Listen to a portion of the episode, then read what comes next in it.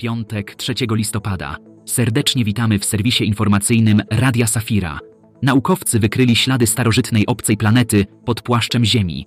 Opowiemy także o prezydencie Francji, który zdaje się, że chce wykończyć swój naród nową ustawą. Powiemy także o lobbowaniu wolności dla Kuby oraz urządzeniu, które wkrótce możemy nosić w każdym oku leczniczo lub dla kontroli albo rozrywki.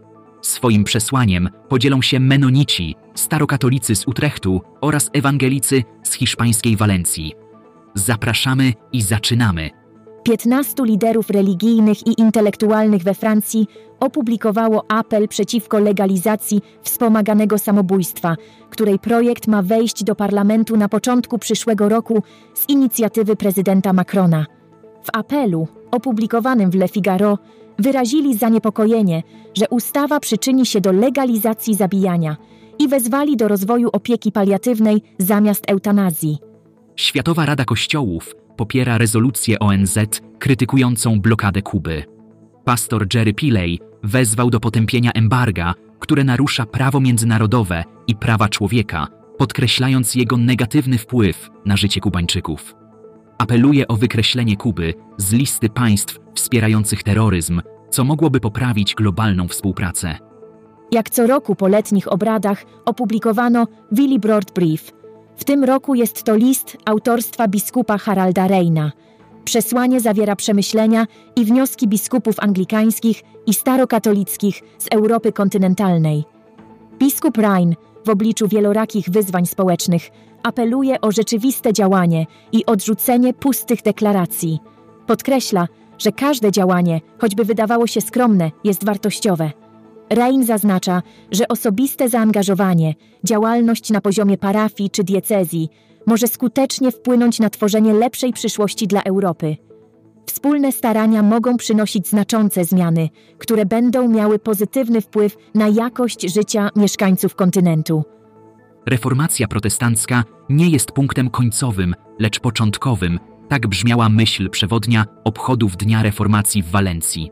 Wydarzenie, transmitowane po raz pierwszy przez regionalną telewizję publiczną, miało charakter formalny i dynamiczny, z udziałem przedstawicieli różnych wyznań ewangelickich. Podkreślono znaczenie Słowa Bożego, a centralnym punktem było przesłanie Marcina Lutra, który rozumiał siłę tworzenia muzyki opartej na Słowie Bożym. Reformacja, zapoczątkowana w XVI wieku, postrzegana jest jako wezwanie do wyjścia poza własne ograniczenia. Wzywa także do pracy na rzecz godności każdego człowieka. Chóry, zespoły, soliści i duety mogą się już rejestrować na 30. Międzynarodowy Festiwal Kolęd i Pastorałek imienia księdza Kazimierza Szwarlika. Eliminacje odbędą się w grudniu w Polsce i za granicą. Uczestnicy zaprezentują dwie lub trzy kolendy, a festiwal jest otwarty na twórczość amatorów z akcentami na nowoczesny śpiew sakralny. Udział jest bezpłatny, a finał zaplanowano na pierwszą połowę stycznia. Wydarzenia będą dostępne online. Szwedzcy naukowcy z Królewskiego Instytutu Technicznego opracowali niewielki implant zawierający komórki produkujące insulinę, co może pomóc w leczeniu cukrzycy. Implant umieszcza się w oku. Oczy zostały wybrane ze względu na brak komórek odpornościowych, które mogłyby zaszkodzić implantowi oraz przezroczystość ułatwiającą monitoring. Urządzenie ma tylko 240 mikrometrów szerokości i umieszcza się go między rogówką a tęczówką.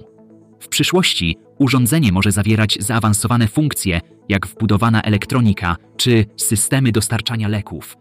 Naukowcy wykryli ślady starożytnej obcej planety pod płaszczem Ziemi. Około 4,5 miliarda lat temu wielki obiekt wielkości Marsa, nazwany Teją, uderzył w Ziemię. Uderzenie spowodowało powstanie Księżyca z rozrzuconych w kosmosie szczątków. Naukowcy z Chin, USA i Wielkiej Brytanii odkryli, że fragmenty Tei znalazły się nie tylko w Księżycu, ale również w Ziemi.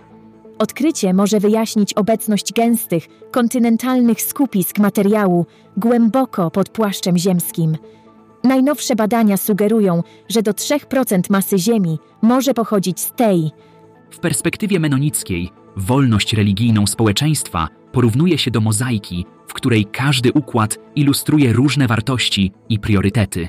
Kapitalizm, totalitaryzm czy komunizm Każdy z nich reprezentuje odmienne wartości, często sprzeczne z Bożymi zamierzeniami. Przyjmując wartości Królestwa Bożego, ludzie odpowiadają na Bożą łaskę nawróceniem, otwierając się na Ducha Świętego, co przemienia serca i umysły oraz tworzy sprawiedliwsze społeczeństwo. Jako chrześcijanie i reprezentanci Królestwa Bożego nie jesteśmy już niewolnikami ziemskich systemów, ale świadomie uczestniczymy w budowaniu nowej, lepszej rzeczywistości społecznej, która odzwierciedla obraz Jezusa. Każdy z nas powinien odpowiedzieć sobie na pytanie, czy jest człowiekiem wolnym, czy niewolnikiem systemu. To wszystko w dzisiejszym serwisie informacyjnym Safira FM. Życzymy miłego weekendu. Niech nam wszystkim Bóg błogosławi.